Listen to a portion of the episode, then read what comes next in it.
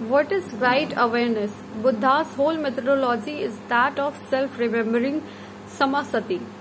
It has been translated as right mindfulness or right awareness. What is right awareness? Can awareness also be wrong? Yes, there is a possibility. If awareness becomes too much focused on the object, it is wrong awareness. Awareness has to be aware of itself, then it is right awareness.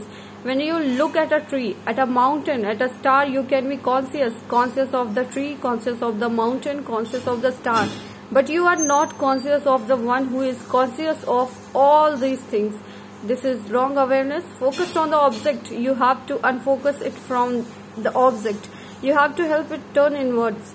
You have to bring it to your own interiority. you have to fill your subjectivity with its light when one is full of light not showing other things in the light but only showing the light itself then it is right awareness and that is the door to nirvana to god to self actualization also the dhammapada the way of buddha